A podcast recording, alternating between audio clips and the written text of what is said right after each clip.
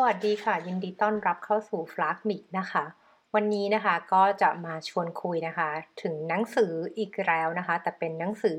ที่ชาวเยอรมันนะคะใช้ในการสอนเด็กๆนะคะเกี่ยวกับเรื่องเพศศึกษาสำหรับเด็กน้อยๆนะคะโดยหนังสือเล่มนี้ค่ะชื่อว่า Von Wegen Bienchen und Blumchen นะคะก็เป็นหนังสือที่ตีพิมพ์ออกมาในปีสองพันยี่สิบสามก็คือยังใหม่อยู่เลยนะคะแล้วก็เขาบอกว่านะคะจากที่ดูรีวิวนะคะแล้วก็คำแนะนำของหนังสือเล่มนี้เนี่ยก็เหมาะกับเด็กนะคะตั้งแต่อายุห้าขวบนะคะเป็นต้นไปนะคะก็คือถ้าเทียบแล้วคือก่อนขึ้นประถมหนึ่งนะคะอนุบาล น, นั่นเองนะคะโดยคำว่า Bienchen and Blumchen เนี่ยมันก็เป็นคำที่เรียกถึงในภาษาไทยเรียกน้องสาวนะคะเรียกช้างน้อยอย่างนี้เป็นต้นให้เป็นคำศัพท์ที่น่ารักที่เราใช้กันเด็กๆใช่ไหมคะโดยที่หนังสือเนี่ยก็ได้รับคำได้ว่าได้รับคำวิจารณ์เชิงบวกมากๆเลยนะคะกับทางผู้อ่านนะคะแล้วก็หนังสือเล่มนี้เนี่ยฝ้ายก็รู้จักเพราะว่าเพื่อนชาวเยอรมันนะคะที่เป็นคุณครูนะคะสอนอยู่ที่โรงเรียนนานาชาติสำหรับเด็กที่พูดภาษาเยอรมันเป็นหลักนะคะก็คือสอนเด็กเล็กนะคะที่มาคุณพ่อคุณแม่เป็นชาวเยอรมันหรือว่าเป็นท่านทูตจากสวิสอะไรเงี้ยหรือว่าคนออสเตรียเนี่ยก็จะส่งลูกๆเนี่ยมาเข้าโรงเรียนนี้เพื่อจะเรียนภาษาเยอรมันถึงแม้ว่าอยู่ในประเทศไทยนะคะเพื่อนก็บอกว่าเออช่วยกลับมาไทยก็ช่วยซื้อหนังสือเล่มนี้มาฝากหน่อยเพราะใช้สอนหนังสือเด็กๆนะคะซึ่งก็ซื้อมาเนี่ยเราก็ไม่ได้สนใจว่ามันหนังสือเกี่ยวกับอะไรนะคะก็ซื้อเสร็จก็ส่งก็ไปให้เพื่อนนะคะแล้วพอเพื่อนเขาก็เลยถามนะคะว่าได้เปิดอ่านหรือเปล่ารู้ไหมหนังสือเนี่ยมันสอนเรื่องอะไรแล้วก็เออไม่รู้เห็นเป็นหนังสือเด็กก็คงสอนเรื่องช้างม้าหนูหมูกระต่ายอะไรอย่างนี้หรือเปล่าเลยไม่ได้สนใจเปิดอ่านข้างในแต่พอได้เปิดอ่านเนี่ยก็เปิดโลกทัศน์มากพอเพื่อนก็บอกว่าหนังสือเล่มนี้สอนเรื่องเพศศึกษานะคะที่แบบเรียกว่าภาพประกอบเนี่ยอาจจะอาจจะค่อนข้างจะชัดเจนเกินไปสำหรับวัฒนธรรมกรอบวัฒนธรรมของคนไทยนะอาจจะเยอะเกินไปหรือแม้แต่ชาวเยอรมันบางคนที่ป้ายก็ถามนะคะว่าเออเนี่ยหนังสือเล่มนี้จะใช้สอนลูกตัวเองไหมเขาก็จะบอกว่าเฮ้ยมันก็เยอะไปนิดนึงนะอะไรเงี้ยมันดูแบบเห็นนู่นเห็นนี่เยอะไปหน่อยรู้สึกเขารู้สึกว่ามันยังไม่พอมันยังเยอะเกินไปสำหรับเด็กๆนะคะที่อายุห้าขวบอะไรอย่างเงี้ยค่ะอันนี้ก็ขึ้นอยู่กับแต่ละครอบครัวนะคะว่าจะสอนลูกอย่างไรสอนลูกในเชิงไหนนะคะโดยสตรัคเจอร์ของหนังสือนะคะก็เห็นว่าตัวอักษรเนี่ยมีทั้งเป็นแบบที่เหมือนเป็นตัวอักษรลายมือเขียนนะคะซึ่งอันนี้คือเอาไว้เพื่อให้อ่านให้ลูกๆฟังหรือใช้ในการสอนเด็กๆนะคะแต่ตัวอักษรที่เป็นตัวพิมพ์นะคะแล้วก็อยู่ในกรอบสีส้มอ่อนๆเนี่ยอันนี้คือเป็นคำแนะนำสำหรับคุณพ่อคุณแม่นะคะหรือหรือแม้แต่คุณครูนะคะว่าใช้หนังสือเล่มนี้อย่างไรให้ดีที่สุดมีประสิทธิภาพมากที่สุดนั่นเองนะคะเริ่มแรกเลยเนี่ยเขาหน้าแรกก็พูดถึงนะคะเรื่องของจำนวนคนบนโลกนี้นะที่มีกว่า แปดพัน ล้านคนนะคะแล้วก็แต่ละคนเนี่ยก็มีผู้หญิงผู้ชายแล้วก็มีส่วนที่เรียกว่าเป็นเพศอื่นๆเพศทางเลือกที่หลากหลายนะคะเขาก็จะเน้นนะว่าทุกคนเนี่ยมีความเป็นมนุษย์นะคะเหมือนกันหมดนะคะถึงแม้จะมีความแตกต่างในเรื่องเพศก็ตามทีนะคะโดยหน้าถัดไปเนี่ยเขาก็จะแค่เห็นหน้าที่หน้าที่เจ็ดของหนังสือเล่มนี้ผู้ปกครองมันอาจจะช็อกแล้วก็โยนหนังสือเล่มนี้ทิ้งเลยนะคะแต่ว่าหนังสือเล่มนี้ก็จะบอกนะคะว่าเออเด็กๆเนี่ยเวลาแต่งตัวไปโรงเรียนเนี่ยก็คงไม่ทราบหรอกเนาะเพราะใส่เสื้อผ้าอยู่ว่าใครเป็นเด็กหญิงใครเป็นเด็กผู้ชายนะแต่ว่าถ้าถอดเสื้อออกก็จะเห็นนะคะว่าเออมันมีส่วนคือน้องสาวน้องชายหน้าตาไม่เหมือนกันอย่างนี้เป็นต้นนะคะแล้วก็เด็กๆก็จะถามกันแหละว่าทำไมเธอเป็นแบบนั้นทำไมฉันเป็นแบบนี้อันนี้ก็เป็นจุดที่ทางสื่อก็จะสอนนะคะว่าผู้ปกครองจะต้องสอนเด็กๆอย่างไรนะคะแล้วก็บอกว่าทุกคนเนี่ยมีเอกลักษณ์ของตัวเองนะคะแล้วก็ไม่ได้หมายความว่าสิ่งเหล่านั้นเนี่ยจะเป็นตัวชี้วัดนะคะว่าเราจะเติบโตเป็นใครนะคะที่ชอบมากก็คือว่าหนังสือเนี่ยจะมีภาพประกอบที่แสดงความหลากหลายนะไม่ว่าคุณจะอ้วนคุณจะผอมคุณจะผิวเข้มคุณจะผิวอ่อนคุณจะมีสภาพพิการหรือหรือแก่ชราแล้วเนี่ยยังไงทุกคนเนี่ยก็มีคุณค่าความเป็นมนุษย์เท่ากันนะคะบทต่อไปนะคะจะเป็นการพูดถึงเรื่องความรู้สึกหรือ feeling นะคะที่เข้าใจว่าเมืองนอกเนี่ยเขาก็จะค่อนข้างใส่ใจนะคะว่าเด็กๆรู้สึกอย่างไรแล้วก็อยากให้เด็กๆเนี่ยพูดถึงสิ่งตัวเองรู้สึกออกมาให้คุณพ่อคุณแม่ฟังนะคะเขาก็จะบอกว่าเนี่ยเด็กๆรู้ใช่ไหมว่าความรู้สึกมันเรารู้สึกแตกต่างกันเวลาเรากอดน้องแมวนะคะเราก็รู้สึกมันนุ่มน่ารักมีความสุขจังเลยแต่ถ้าเกิดเมื่อไหร่ก็ตามที่มีการต้องใส่ต้องโดนแย่งขนมโดนแย่งของเล่นเนี่ยเราก็จะรู้ใช่ไหมเราก็เสียใจร้องไห้อันนี้แล้วก็เขาก็บอกว่าเวลาที่เด็กๆเนี่ยอยากพูดนะคะถึงความรู้สึกตัวเองกับผู้ใหญ่เนี่ยก็อยากให้คุณพ่อคุณแม่เนี่ยตั้งใจฟังนะคะตั้งใจตั้งใจแบบ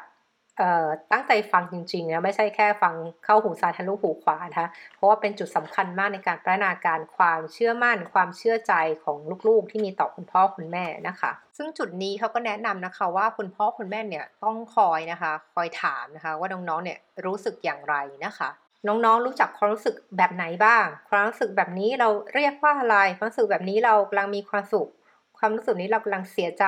ความรู้สึกแบบนี้เรากำลังกลัวนะแล้วน้องๆควรจะมีการจัดการความรู้สึกเหล่านั้นอย่างไรบ้างนะคะอย่างเช่นถ้าน้องๆบอกว่าเราไม่อยากไปโรงเรียนเลยอันเนี้ยเราก็ควรจะคุยกับเขาเนาะว่าทำไมถึงไม่อยากไปโรงเรียนนะคะไม่ใช่บอกว่าอ่ะยังไงก็ต้องไปหรือไม่บอกเหตุผลที่ชัดเจนให้น้องๆฟังนะคะ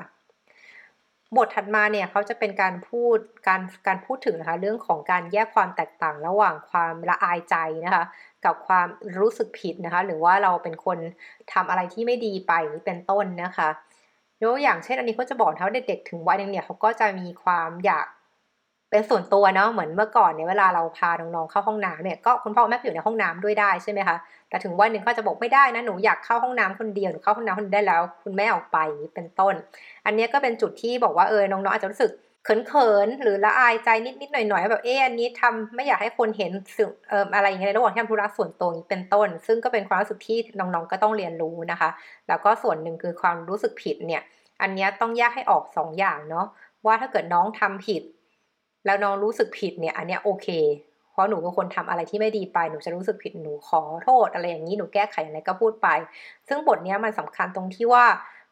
คุณพ่อคุณแม่ต้องสอนเด็กเล็กๆเนี่ยให้เข้าใจว่าร่างกายของหนูเนี่ยเป็นของหนูนะห้ามผู้ใหญ่ที่ไหนเนี่ยมากอดมาหอมถึงแม้จะกอดหอมด้วยความเอ็นดูก็จริงแต่ว่าถ้าน้องไม่ชอบเนี่ยน้องๆต้องสามารถพูดได้ว่าหนูไม่ชอบให้มากอดนะคะอะไรอย่างนี้เป็นต้นเพื่อที่ว่าจะเป็นการป้องกันนะน้องๆเองเนี่ยจากกลุ่มที่เป็นพวกใคร่เด็กหรือจะมีการละเมิดนะคะทางเพศกับเด็กๆนะคะเพราะเด็กๆไม่ทราบซึ่งกลุ่มคนเหล่านี้ก็ใช้ประโยชน์จากเด็กๆที่ยังไม่โตพอจะแยกแยะระหว่างความรู้สึกผิด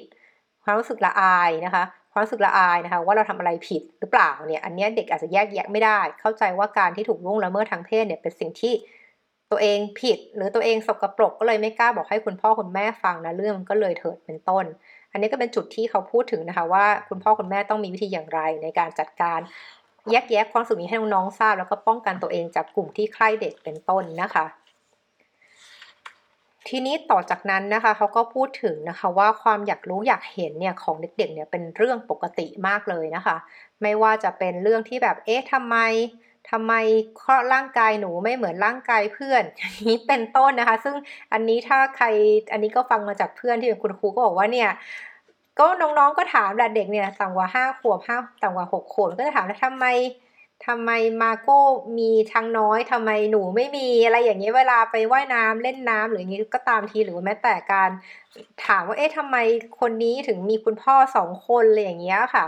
ซึ่งก็เป็นเรื่องปกติที่จะเกิดขึ้นนะคะถ้าโลกของเราเริ่มมีการเปิดกว้างมีความหลากหลายทางเพศมากขึ้นเนี่ยมันก็เป็นสิ่งที่เลี่ยงไม่ได้คุณพ่อคุณแม่จะต้องตอบคำถามนี้กับน้องๆนะคะแล้วก็นอกเหนือจากการพูดถึงเรื่องให้เขาบอกตั้งแต่สองขวบเลยนะที่เด็กๆเนี่ยจะเริ่มแบบ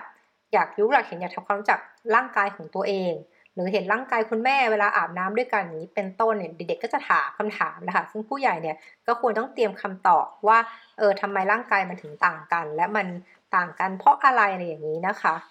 อันนี้ก็เป็นจุดที่ที่ส่วนที่สำคัญมากในการพัฒนาการของน้องๆนะคะให้ความรู้สึกว่าเรื่องนี้ไม่ใช่เป็นเรื่องที่เรื่องทางเพศที่เป็นเรื่องที่น่าอายนะเป็นเรื่องที่ควรจะสามารถพูดกันได้นะคะแล้วก็ต้องทำให้น้องๆรู้สึกว่าการพูดคุยกับคุณพ่อคุณแม่เนี่ยเป็นเรื่องที่ปกติเป็นเรื่องที่ไม่ต้องไปแอบคุยกับคนอื่นที่ไม่ใช่คนในครอบครัวเป็นต้นนะคะยกตัวอย่างเช่นบางครั้งเนี่ยจะเห็นว่าเด็กๆเนี่ยก็จะเล่นเหมือนการเล่นตัวบทบาทสมมุติใช่ไหมเล่นเหมือนขับรถนะเล่นเหมือนเป็นพ่อแม่ลูกอย่างเงี้ยแล้วก็มีการเล่นแบบเล่นเป็นคุณหมออะไรเงี้ยนะคะซึ่งตรงนี้ค่ะมันก็จะต้องคือการสำรวจร่างกายของเด็กด้วยกันเราก็ต้องคอยดูว่าตรงไหนเด็กคนไหนเนี่ยรู้สึกไม่โอเคเมื่อไหร่เนี่ยเราก็ต้องมีการจุดในการเบรกเขาตรงนั้นอันนี้หนังสือก็จะบอกไว้นะคะว่าให้น้องๆเล่นนะคะแต่ว่าเราก็ต้องคอยดูนะคะว่าทุกคนยังรู้สึกโอเคไหมหรือว่าบางคนรู้สึกว่าอันนี้ไม่ไม่ไหวแล้วอะไรอย่างนี้เป็นต้นนะคะ แล้วเขาแน่นอนว่าคำถามยอดฮิตของน้องๆนอกเหนือจากเรื่องของร่างกายแตกต่างกันแล้วในเล่มนี้เนี่ยเขาจะบอกว่าแน่นอนถามว่าเด็กทารกนี่มาจากอะไรนะคะก็จะมีหนังสือนี้ก็มีการเล่าให้ฟังนะคะว่าสเปิร์มน้อยๆเนี่ยก็แข่งกันว่ายน้ำไปผสมกับไข่ก็คือก็จะมีน้องๆเนี่ยก็ถือว่าเป็นสเปิร์มที่แข็งแรงที่สุดนะคะชนะสเปิร์มตัวอื่นอีกหลายพันล้านตัวนะคะจนได้ถ้วยรางวัลกลายเป็นเบบีในวันนี้นั่นเองนะคะตรงนี้ก็คือเป็นสิ่งที่เขาอธิบายให้ฟังนะคะว่าเอ๊ะมันเกิดขึ้นได้อย่างไรนะคะแล้วก็มีการพูดถึงนะคะว่าเออในขั้นตอนกระบวนการที่สเปิร์มจะเข้าอยู่ในเข้าไปเจอน้องไข่ได้เนี่ยมันก็ต้องมีกระบวนการที่เรียกว่าเพศสัมพันธ์ถูกไหมคะเขาจะบอกว่าเนี่ยเพศสัมพันธ์เนี่ยก็ไม่ใช่เป็นแค่เรื่องของการเพื่อมีเบบีเท่านั้นนะแต่มันเป็นการเหมือนแสดงความรักความพึงพอใจกับคนที่เรารู้สึกดีด้วยซึ่งสิ่งที่น่าสนใจคือเขาก็ไม่ได้พูดถึงแค่ความสัมพันธ์แบบเอ่อเพศหญิงเพศชายเท่านั้นแต่พูดทั้งแบบชายชายแล้วก็แบบหญิงหญิงมาด้วยซึ่งอันนี้ก็จะเป็นการทำให้เด็กๆไม่รู้สึกแปลกแยกถ้าเวลาเห็นเพื่อนบางคนมีพ่อสองคนหรือมีแม่สองคนเป็นต้นเรียกว่าเป็นเป็นคุณคุณพ่อคุณแม่เป็นผู้ปกครองนะคะคือไม่ได้มีแค่เป็นผู้หญิงผู้ชายเท่านั้นที่เป็นผู้ปกครองได้นะคะแล้วก็บอกนี้ด้วยกันด้วยนะคะว่าการแสดงความพึงพอใจแสดงความรักเนี่ยมันก็ไม่ได้แค่ต้องผ่านการมีเพศสัมพันธ์อย่างเดียวแต่พูดถึงทั้งแม้การการหอมแก้มการจูบนะคะกอดเนี่ยก็ถือว่าเป็นการแสดงความรักอย่างหนึ่งนะคะรูปประกอบเนี่ยน่ารักมากเลยนะคะมีความหลากหลายให้เห็นเด็กๆก็จะได้เป็นจุดที่เด็กจะได้ถามคำถามแล้วอธิบายคำตอบได้นะคะแล้วก็หลังจากนั้นเนี่ยเขาก็พูดนะคะว่านอกจากนี้นะคะความที่น้องๆเนี่ยโตมาเนี่ยก็อย่าให้ของการเป็นเพศหญิงเพศชายมาจำกัดความอยากละเล่นของเด็กเช่นเด็กเด็กผู้ชายก็สามารถอยากเต้นบัลเล่ได้เด็กผู้หญิงก็อยากเตะบอลได้เหมือนกันอันนี้ก็คือเป็นจุดที่คุณพ่อคุณแม่เนี่ยก็ต้องเล่าให้น้องๆฟังเนาะว่าไม่ใช่ว่าหนูต้องใส่แต่กางเกงหรือหนูต้องใส่แต่กระโปรงเท่านั้นอันนี้ก็จะเป็นวัฒนธรรมของฝั่งยุโรปแล้วใช่ไหมหรือตะวันตกที่จะค่อนข้างเปิดกว้างว่าใครอยากแต่งตัวก็ใส่ไปนะคะแล้วก็ไม่ได้มีชุดเอ่อเครื่องแบบนักเรียนขนาดนั้นนะคะแล้วก็อยากทำกิจกรรมอะไรเนี่ยก็ทำได้โดยที่บอกว่าเพศเนี่ยไม่ได้เป็นข้อจำกัดของการเลือกกิจกรรมที่น้องๆรักหรือน้องอยากทำนะคะหลังจากนั้นนะคะก็จะเป็นการพูดถึงเรื่อง Poppy Love นะคะความรักของเด็กๆนะคะเขาก็บอกว่าเนี่ยเวลาที่ลูกลูกๆคุณมาบอกว่าเนี่ยเอ้ยหนูแบบหนูชอบน้องหนูชอบน้องคนนี้หนูชอบพี่คนนั้นอะไรเงี้ยอันเนี้ยเราก็อย่าไปบอกนะว่าเอ้ยหนูยังเด็กอยู่เลยจะมาพูดเรื่องความรักอะไรอันนี้มันไม่ถูกต้องอันนี้ก็ไม่ใช่เขาจะบอกว่าหน้าที่ของคุณพ่อแม่เนี่ยก็คือปล่อยให้เขาพูดเนาะปล่อยให้เขาพูดเขารู้สึกอย่างไรกับพี่คนนั้นรู้สึกอย่างไรกับน้องคนนี้นะคะเขาจะได้รู้สึกว่าเออคุณพ่อคุณแม่เนี่ยเป็นที่ปรึกษาได้เสมอไม่ว่าจะเป็นเรื่องอะไรก็ตามนะคะถ้าเด็กๆเนี่ยเกิดไปเจอว่า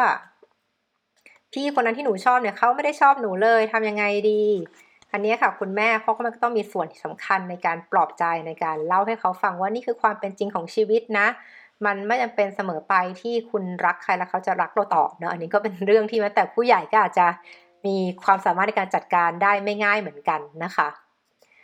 แล้วก็ส่วนต่อมานะคะก็ค่อนข้างทันสมัยคือพูดถึงเรื่องของการใช้เครื่องมือนะคะทางโซเชียลมีเดียต่างๆนะคะเช่นเอ่อการเล่น iPad การดูนู่นดูนี่หรือแม้แต่การดูทีวีหรือบางครั้งเนี่ยคราวนี้เขาก็มีการบอกนะคะว่าถ้าเกิดน้องๆได้ไปได้เหมือนได้ไปเห็นได้ไปดูหนังโป๊อย่างเงี้ยเป็นต้นเงี้ยหนังผู้ใหญ่นะคะเขาก็บอกว่าคุณพ่อคุณแม่ก็มีหน้าที่บอกเนาะว่าเอ้ยเรื่องที่คุณเห็นอยู่ในนั้นน่ะมันมันไม่ใช่สิ่งที่เกิดขึ้นจริงนะคะว่าการมีเพศสัมพันธ์เนี่ยการทำเด็กน้อยขึ้นมาเนี่ยมันเกิดจากการสมยอมการเกิดจากการทำกิจกรรมอะไรบ้างที่อาจจะไม่ใช่เป็นความรุนแรงที่เราเห็นในในในหนังโป๊เนาะอืมซึ่งอันนี้เพื่อนฝ่ายคุณเนี่ยมันก็เคยพูดให้ฟังนะคะเขาบอกว่าเขาเคยนั่งคุยอะไรกันไม่รู้แต่เขาบอกว่าเหมือนมีการถามเคยเคยดูหนังโป๊กันเมื่อไหร่อะไรทำนองเนี้ยแล้วเพื่อนฝ่ายคนนี้ก็บอกว่าเออก็เคยดูตอนเด็กๆแหละซึ่งตอนนั้นเหมือนคือมันไม่ใช่หนังโป๊แบบฮาร์ดคอร์เป็นหนังโป๊ที่มันอยู่ในในในฟรีทีวีของเยอรมันตอนดึกๆอ่ะถ้าอยู่ดึกมันจะเห็นมันจะมีรายการพวกนี้ใช่ไหมคะเขาบอกเขาก็เห็นแล้วคุณพ่อคุณแม่วันนั้นเหมือนนอนเขานอนดึกสักอย่างแล้วเขาบอกคุณพ่อคุณแม่ก็บอกว่าเอ้ยที่เห็นในทีวีเนี่ยมันไม่ใช่ความจริงนะในทีวีมันแบบโอเวอร์แอคติ้งอ่ะมันไม่ได้รุนแรงแบบนั้นอะไรอย่างเงี้ยแล้วของจริงก็ไม่เหมือนทีวีในทีวีก็ไม่ใช่ของจริงอันนี้คือสิ่งที่เขาบอกไฟมาอย่างนี้เนาะแล้วก็บทสุดท้ายนะคะของเล่มนี้เนี่ย แล้วก็พูดถึงเรื่องการเติบโตจากวัยเด็กไปสู่วัยผู้ใหญ่หรือวัยที่แบบว่าเริ่มมีประจำเดือนเนี้ยหรือคือเขาจะบอกว่าก็อาจจะอยู่ประมาณ สิบเอ็ดถึงสิบห้า ปีใช่ไหมคะแล้วแต่คนตรงนี้เขาก็บอกนะคะว่าคุณพ่อคุณแม่เนี่ยควรจะพูดคุยเรื่องนี้กับเด็กๆนะคะแต่เนิ่นๆเลยนะคะเพราะว่าสิ่งที่น่ากังวลก็คือว่าถ้าเราไม่พูดแล้วให้น้องๆเขาไปเจอด้วยตัวเองเนี่ยมันบางครั้งก็เป็นประสบการณ์ที่ไม่ดีเลยนะคะเหมือนกับว่าเด็กผู้หญิงเนี่ยอยู่ๆก็เห็นเลือดโผล่มาในกางเกงในของตัวเองเนี้ยค่ะอาจจะเกิดอาการช็อกได้หรือมีความรู้สึกที่แย่ต่อเหตุการณ์การเปลี่ยนผ่านของร่างกายนะคะหรือว่าแต่เด็กชายเนี่ยการพูดถึงการฝันเปียกอันเนี้ยก็ควรจะต้องมีการคุยอย่างน้องแต่ก่อนที่จะเกิดเหตุการณ์ขึ้นเพื่อน้องจะได้เข้าใจแล้วก็รับทราบว่านี่คือเรื่องปกตินะร่างกายไม่ได้มีความผิดแผกอะไรหรือว่าเป็นเรื่องที่ต้องน่าอายอะไรนะคะแล้วก็ที่น่าสนใจคือสุดท้ายเนี่ยก็มีการพูดถึงนะคะสำหรับเด็กผู้หญิงนะคะมีผ้าอนามัยกี่แบบที่ควรจะได้ใช้แล้วก็มีต้องใช้อย่างไรเนี่ยก็เป็นจุดที่คุณพ่อคุณแม่ก็สามารถแนะนำน้องๆได้ตั้งแต่ต้นเหมือนกันนะคะแล้วก็พูดถึงเรื่องการคุมกำเนิดตั้งแต่เด็กอันนี้ก็เป็นเรื่องที่ควรจะสร้างเสริมไว้ปลูกฝังเป็นนิสัยว่ามันไม่ใช่เรื่องที่จะป้องกันไม่ได้นะคะแล้วก็เป็นช่วงที่เด็กๆจะเปิดจะเปลี่ยนผ่านผู้ใหญ่ซึ่งขั้นตอนนี้คุณพ่อคุณแม่เรียกว่ามีหน้าที่ในการทำอย่างไรให้การเปลี่ยนผ่านเนี่ยมันสมูทมากที่สุดนะคะก็จะจบหนังสือเล่มนี้นะคะที่มารีวิวก็อยากจะซาวเสียงความคิดเห็นของทุกท่านเหมือนกันที่อาจจะมีลูกๆนะคะหรือว่าสอนหนังสือสอนเด็กๆเนี่ยคิดว่าหนังสือเล่มนี้เนื้อหาแบบนี้มันเหมาะสมหรือไม่เหมาะสมอย่างไรนะคะเพราะว่าเท่าที่ฝ้ายฟังจากเพื่อนฝ้ายที่เป็นคุณครูสอนโรงเรียนเขาก็จะบอกว่าเออก็ไม่ใช่ผู้ปกครองชาวเยอรมันหรือชาวสวิตหรือชาวออสเตรียทุกคนจะเห็นด้วยกับหนังสือเล่มนี้คนก็บอกว่ามันเร็วไปที่จะสอนเด็กอนุบาลนะมันควรจะสอนเด็กตั้งแต่สิบขวบหรือเปล่าอะไรอย่างเงี้ยอันนี้เป็นต้นอันนี้ก็แล้วแต่นานาจิตตังเนาะความเก่งของแต่ละคนแล้วก็รวมทั้งบริบทของวัฒนธรรมแต่แต่ละแห่งด้วยนะคะแต่ฝ้ายคิดว่ายังไงการที่พูดคุยเขาเข้าใจตั้งแต่วัยเริ่มต้นเนี่ยก็ดีกว่าให้เขาไปลองผิดลองถูกเองโดยที่เราไม่ได้อยู่ในกระบวนการนั้นกับเขานะคะก็ขอบคุณที่ติดตามนะแล้วเจอกันใหม่ครั้งหน้าสวัสดีค่ะ